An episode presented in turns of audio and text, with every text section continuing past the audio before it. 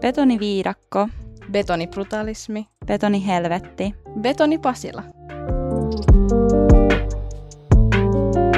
Tänään keskustelemme Pasilan arkkitehtuurista, sen rohkeudesta ja siihen kohdistuvasta vihasta.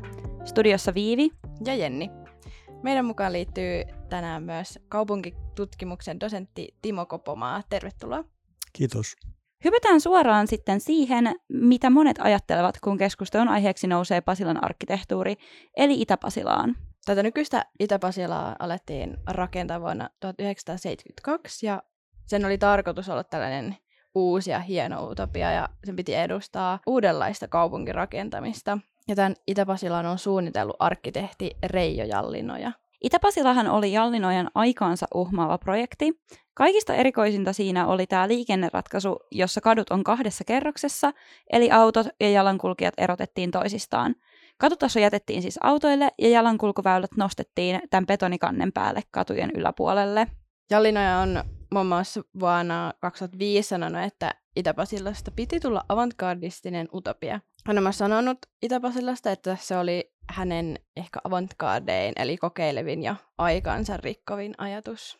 Eli Reijo Jallinoja tosiaan tavoitteli tällä arkkitehtuurityylillä jotain uutta ja mullistavaa, mutta kuitenkaan kaikkien mielestä hän ei tässä varsinkaan näin ajan saatossa ole onnistunut. Jep, ja ö, tajun kyllä ton, miten se on silloin ollut uutta ja varsinkaan Suomen tasolla ei ole niin kuin tällaista nähty ennen. Mutta öö, mitä sä, Timo, ajattelet tästä Jallinojan tyylistä aikansa nimissä? No, se on hyvin rohkea veto tietysti ollut silloin, ja, mutta varmaan aika nopeastikin sit ilmeni, että kaupunkilaiset ei toiminut sen suunnittelu, suunnittelun toivomalla tavalla. Ja, öö, vaikka siinä tavoitteena varmaan oli just turvallisuus, tehokkuus ja tämmöisten sosiaalisten kontaktien luominen, niin tota... se ei onnistunut, ihmiset kulki omia teitään esimerkiksi. Ja kyllähän tämä ajatus tästä niin kuin jalankulun ja autoilun erottamisesta mun mielestä elää edelleen. Et nykyäänkin suunnitellaan alueet silleen, että naapurustoon ei tulisi autoja ja ne tavallaan pitä, pidettäisiin erillään.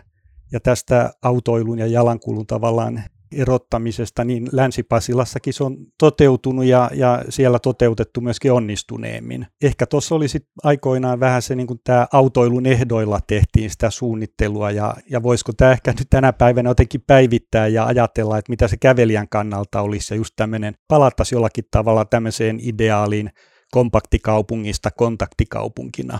Toi on tosi hyvin sanottu, toi kompaktikaupungista kontaktikaupunkina. Mutta miksi tämä on sitten ollut se tyyli, johon on lähdetty? Tuolloin seitsemänkymmentäluvulla kuitenkin on maailmalla jo nähty vaikka ja millaisia aikaa kestäviä ja kauniita projekteja.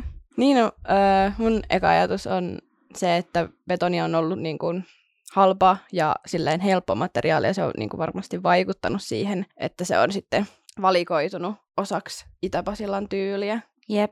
No, mitä tulee Itä-Pasilan rakennuksiin, niin monien niistä katsotaan edustavan niin sanottua betonibrutalismia, eli alueen kunnianhimoisista suunnitelmista huolimatta Itä-Pasila oli monien mielestä epäonnistunut. Joo, mulla tuossa tulee mieleen, että se ajatus on ehkä just teoriassa ollut parempi kuin mitä sitten käytännössä, että kyllä niin kuin voin ihan omasta kokemuksesta sanoa, että on ollut välillä vaikeuksia suunnistaa, kun ei sitten aina tiedä, että millä tasolla niin kuin pitäisi liikkua ja mistä kaikki paikat löytyy. Se, että täällä on runsaasti näitä, myöskin näitä virastoja ja toimistoja, niin ehkä se sitten lisää niin kuin semmoista kävijäkuntaa, joka ei niin kuin sitoudu tähän alueeseen. Toisaalta mun mielestä tämä Itä-Pasila itäpuolen asuintalot niin tarjoaa huikeita näköaloja tuonne idän suuntaankin ja täältä löytyy muutenkin muutamia joitakin sympaattisia kohtia. Ankeutta toki myös löytyy. Joo, en mä kyllä itse ainakaan pysty katsomaan Itä-Pasilaa tai Pasilaa muutenkaan ja valehtelematta sanota, sanomaan, että se olisi kaunis, vaikka sieltä löytyykin niitä kauniita kohtia. Mutta mitä tunteita tämä Pasilan ulkonäkö teissä herättää? Mulla ainakin tulee vahvasti mieleen, että tämä on tämmöinen, niin kuin puhun niin kuin suunnittelusta ylipäätään täällä, että tämä on tämmöinen niin kuin liikennevälineiden saartama, tavallaan niin kuin liikenteen syrjäyttämä saari. Kaikilla sivuilla oikeastaan tätä kaupungin osaa vilkkaat liikennevirrat.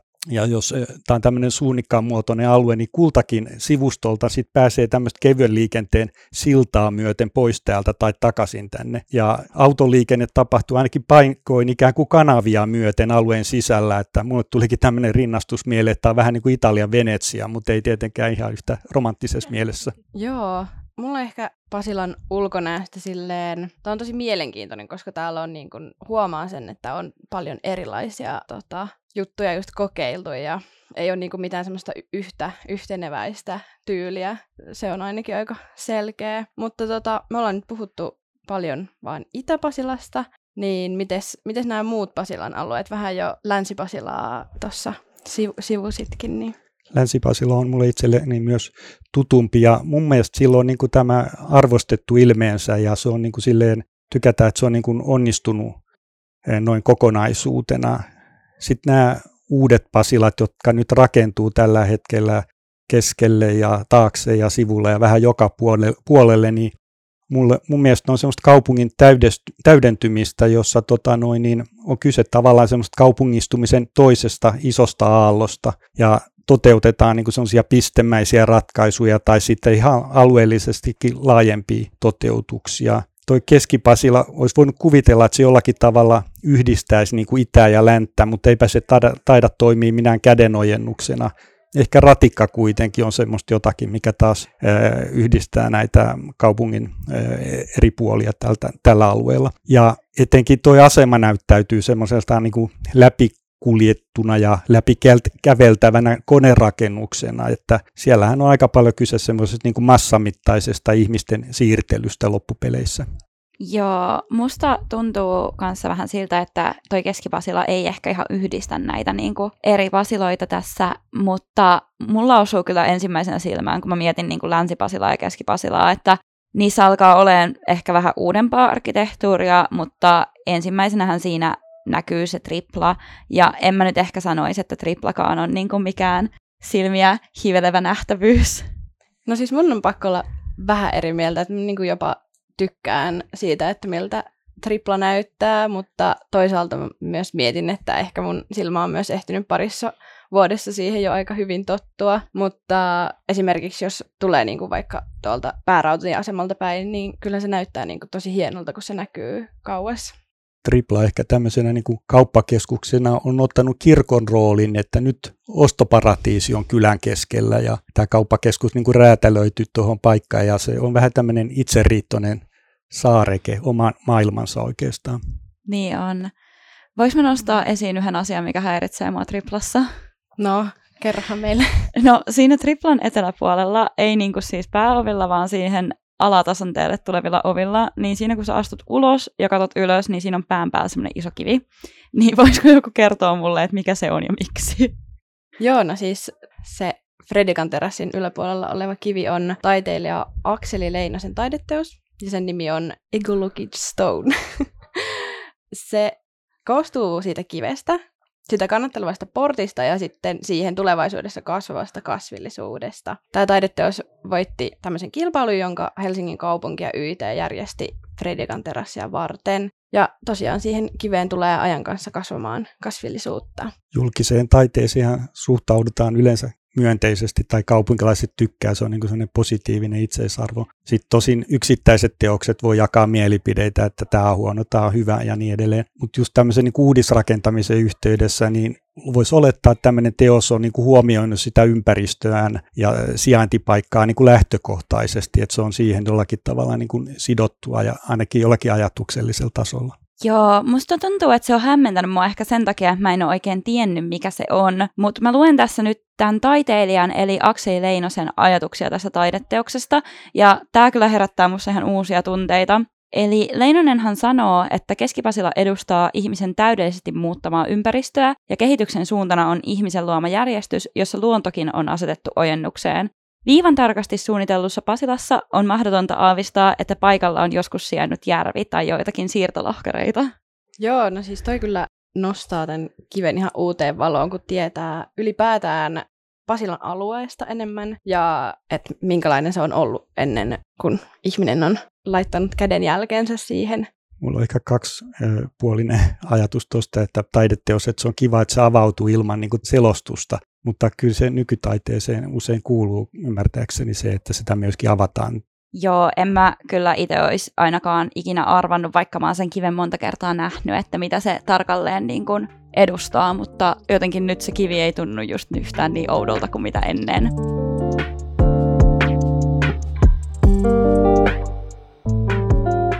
Siirrytään kivitaiteesta sitten muuhun taiteeseen, eli palataan hieman Itä-Pasilaan ja siellä sijaitseviin katutaiteisiin. Mitä ajatuksia nämä teissä herättää? Ainakin ensimmäisenä tulee mieleen, että kaupunginosassa on tämmöisiä notkeita tiloja, tyhjiä julkisivuja, joissa on niin kuin tilaa taiteelle. Ja tämä julkisivujen koristelu, se on eräänlaista semmoista kosmeettisia valtauksia tehdään. Ja kyllä se ainakin mulle on palkitsevaa, että tuntuu, että se jotenkin virittää arkea ja siitä saa virikettä arkeen. Ehkä joissain tapauksissa voi ajatella, että tämmöinen taidemuraalityö voi niin kuin ohjaa ihmisten toimintaa, ne pysäyttää, ehkä hidastaa meidän liikettä. Ja siksi mä oon viitannut taiteen yhteydessä esimerkiksi niin kuin puhunut tämmöisistä kuin kulttuurisista hidastetöyssyistä.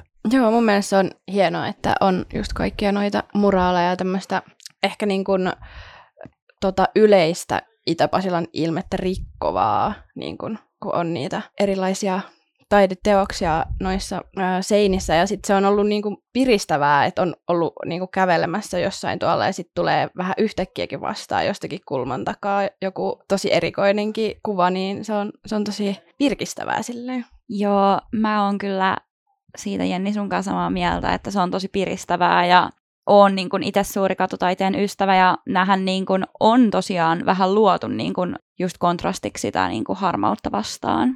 Jep, ja vaikka Pasilassa ollaan jo pitkään näitä harrastettuja, ollaan siitä jo kolmekymmentä vuotta ollut tunnettuja, niin harva tietää esimerkiksi ton Helsinki Urban Artin osallisuuden. Ja siitähän me ollaan jo aikaisemminkin puhuttu tässä meidän podcastissa.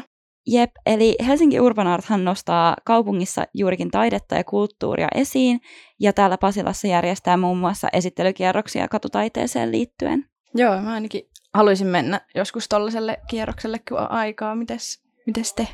No, kyllä kiinnostaisi, ja, ja tota noin, niin ehkä mä sitten rasittaisin niitä oppaita sillä, että kun siinä on ehkä taite- tällaiseen taiteeseen tuotu jotain huolenaiheitakin, niin että miten tämmöiset ö, työt säilyy ja miten niitä ehkä vastaisuudessa ylläpidetään ja mikä on kotimaisen katutaiteen osuus nyt, jos on paljon vaikka ulkomaisia tekijöitä ollut, mutta kiinnostaa kyllä. Joo, kyllä mäkin lähtisin tämmöiselle kierrokselle ja voi olla, että mäkin aika paljon kaikkia tämmöisiä kysymyksiä kyselisin, mutta ehkä eniten se, että siinä on sitten mahdollisuus kuulla vähän enemmän just siitä taiteesta ja että mahdollisesti, että kuka sitä on ollut tekemässä ja mikä siihen on vaikuttanut. Mutta jos mennään vähän syvemmälle, niin mitä teille merkitsee se, että Pasilassa on tätä taidetta?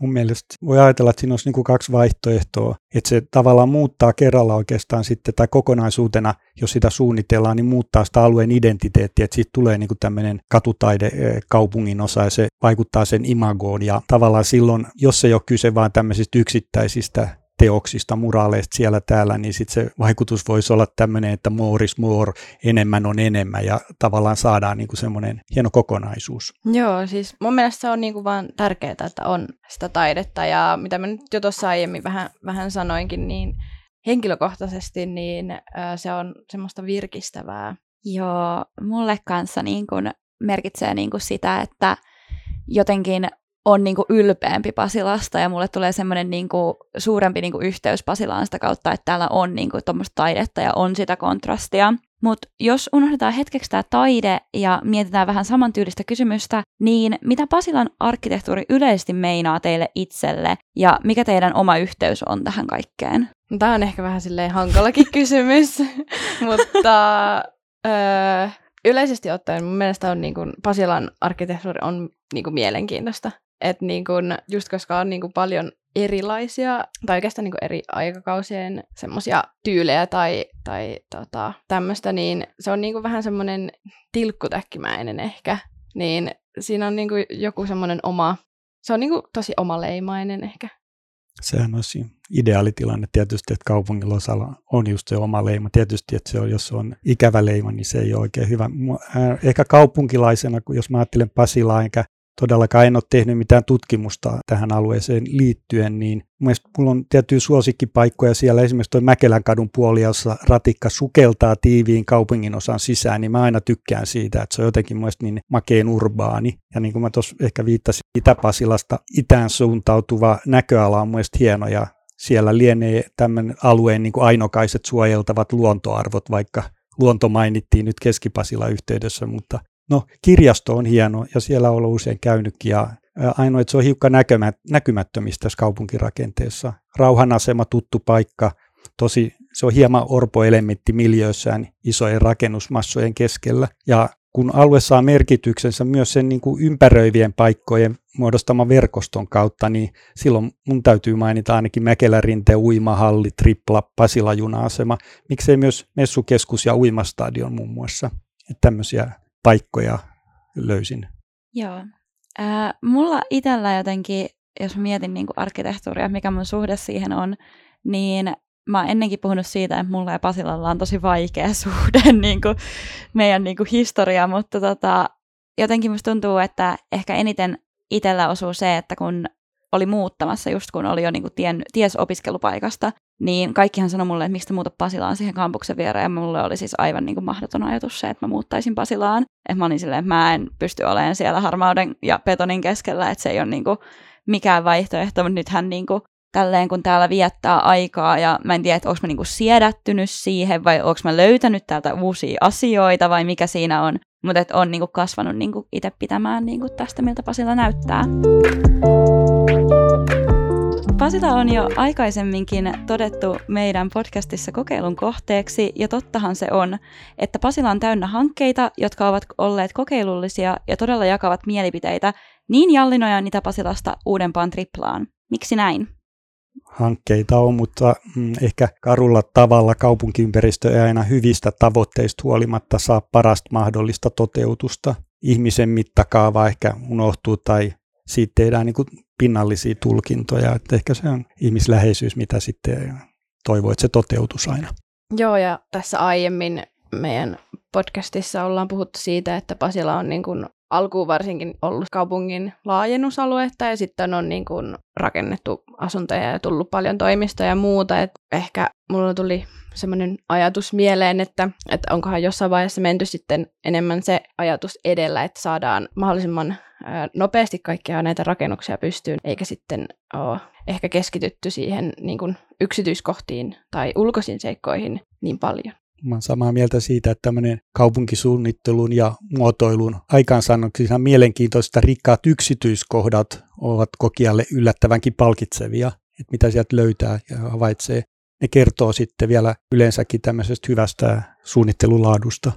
Nykyään ylipäätään arkkitehtuurissa alkaa tärkeimpänä kysymyksenä olemaan, kestääkö se aikaa. Ekologisuuden merkitys on arkkitehtuurimaailmassa kasvussa, ja se näkyy uusissa rakennuksissa useammillakin tavoilla. Mutta nostetaan nyt pöydälle, tuleeko Pasila kestämään aikaa?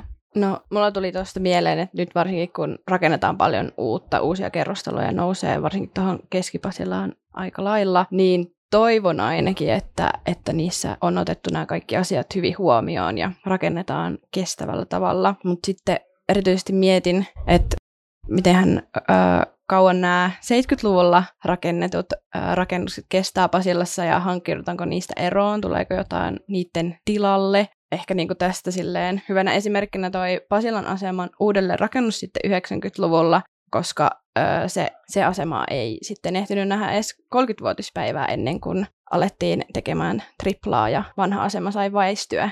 Jotakin aina varmaan puretaan ja jotakin säilytetään ja nämä ratkaisut tehdään varmaan taloudellisin perusteen hyvin pitkälle, että toisaalta sitten myöskin, että rakentamisessa mikään ei ole loppujen lopuksi niin kuin pysyvää eikä rakennukset ole ikuisia, niin tämä rakentamisen ja asumisen kulttuuri lienevät kestävintä, että miten sitä sitten vaalitaan, asumisen ja rakentamisen kulttuuria, että siinä onkin sitten kysymys. Jep, siinä on kysymys, mihin ei oikein ole ainakaan mitään suoraa vastausta. Mä itse toivoisin tosi pitkälle, että vanhaa arkkitehtuuria aina hyödynnettäisiin ennemmin, kun niin kun lähdetään purkamaan. Ja tämä sama pätee kuitenkin tähän seitsemänkymmentäluvun harmauteenkin, vaikka se ei ole ehkä se, jota aina ensimmäisenä ajattelisin, kun mietin arkkitehtuurin säilytystä. Kuitenkaan, jos ei ole syytä lähteä purkaan ja uudelleen rakentamaan, niin ei sitä pelkän estetiikan takia tule tehdä. Ja ensimmäisenä siinä pitäisi olla just se ekologisuus eikä edes taloudellisuus. Mutta tässä uudessa rakentamisessa on ainakin se hyvä puoli, että nämä rakennukset jopa pakotetaan kestämään aikaa. Esimerkiksi Triplan tulisi kestää vähintään sata vuotta.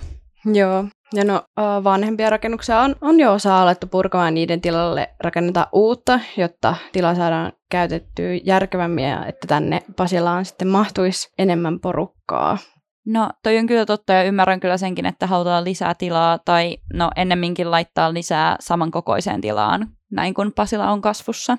Mutta Pasila ja Itä-Pasila on paikkoja, jotka helposti saavat paljon vihaa niskaansa arkkitehtuurista puhuessa, mutta luin tässä just yhtä kandidaatin työtä, jossa tutkittiin kompaktikaupunkeja, ja Pasilahan on rakennettu tällä kompaktikaupunki-idealla. Eli siis kompaktikaupunki, mikä se on?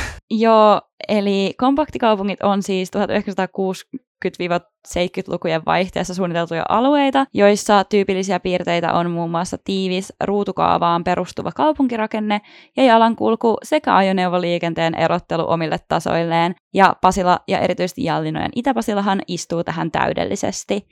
Eli Itä-Pasilassa on taustalla oikeasti toimiva idea, joka yhdistää palvelut, asumisen ja työn kompaktiksi paketiksi, ja tässä kandissahan tutkittiin siis sitä, että miten nämä kompaktikaupungit kohtaavat nykypäivän suunnitteluvaatimukset, erityisesti kaupungeista kohtaamispaikkana. Okei, no mites tällä meidän Pasilalla meni sitten?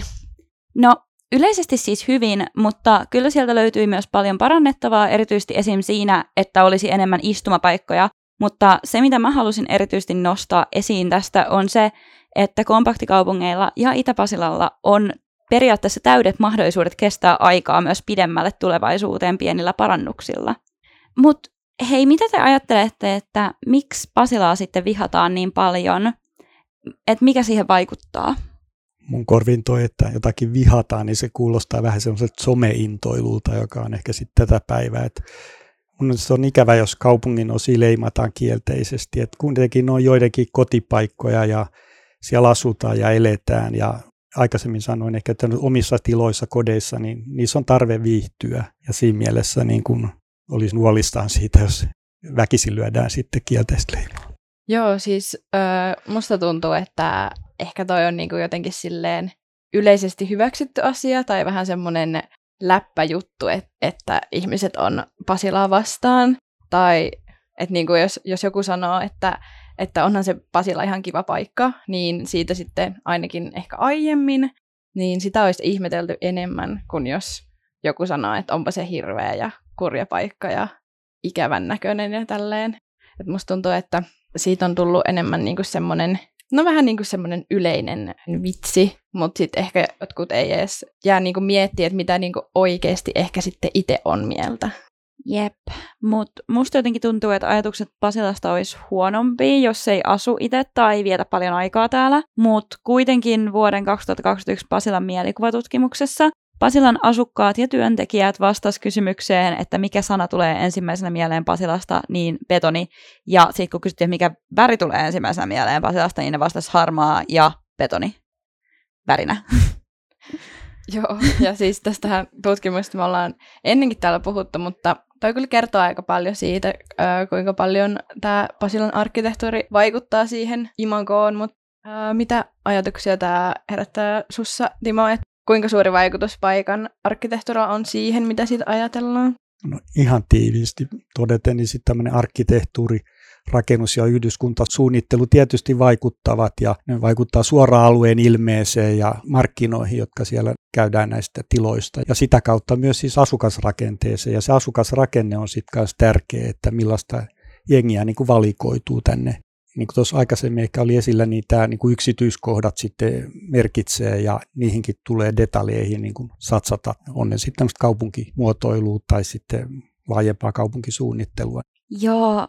Tästä päästäänkin aika lailla meidän jakson loppuun, ja mä haluaisin meidän kuuntelijoille esittää semmoisen, että miettikää, että mitä te itse ajattelette Pasilasta, ja miettikää, että mistä se johtuu, koska mä oon itse yksi semmoinen ihminen, joka ei ole pitänyt Pasilasta, ja se kesti kauan, että mä aloin pitämään, mutta mä uskon, että Pasilalla on oikeasti paljon annettavaa, riippumatta siitä, että täällä on harmaata ja paljon betonia. Tutkikaa sitä, että mitä mieltä te oikeasti olette Pasilasta, ja mistä se johtuu.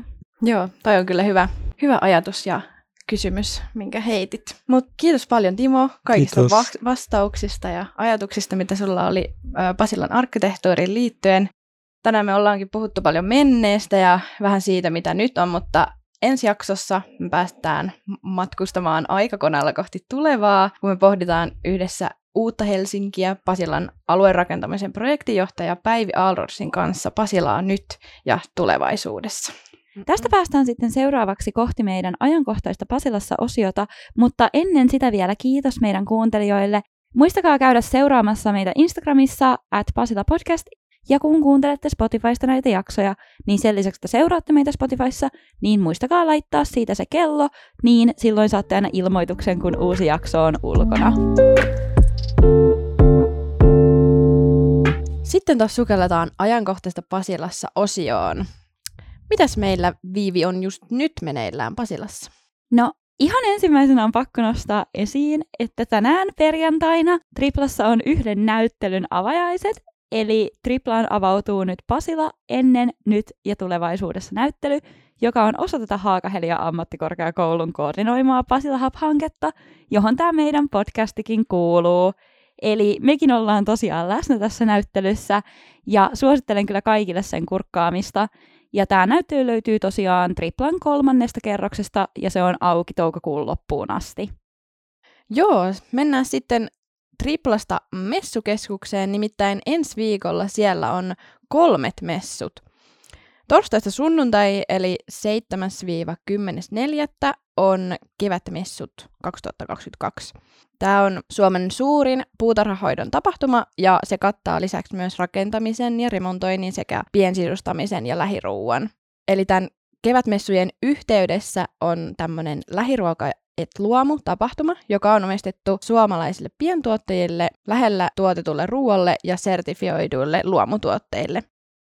Lisäksi vielä samaan aikaan tuolla messukeskuksessa on lautasella tapahtuma, joka on erityisruokavalioiden oma tapahtuma. Siellä on sitten tarjolla kaikenlaisia herkkuja, joissa huomioidaan muun muassa gluteenittomuus, vege- ja vegaanisuus sekä erilaiset allergiat. Myös sitten Triplan Surf Housessa on lauantaina toinen huhtikuuta Sunset Session-tapahtuma. Tapahtumassa esiintyy tosiaan D J Ulrika, Jampo ja Pihlaja, eli musiikkitapahtuma. Tämä tapahtuma on siis koo kahdeksantoista, mutta sinne on muuten vapaa pääsy. Tähän sitten jää ajankohtaiset asiat Pasilasta tällä kertaa. Kuullaan taas ensi jaksossa.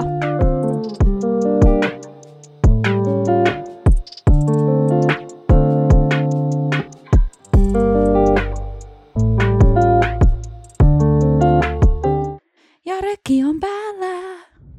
Up, up. Okei. Okay. Mä juon vähän vettä. Mä juon vettä.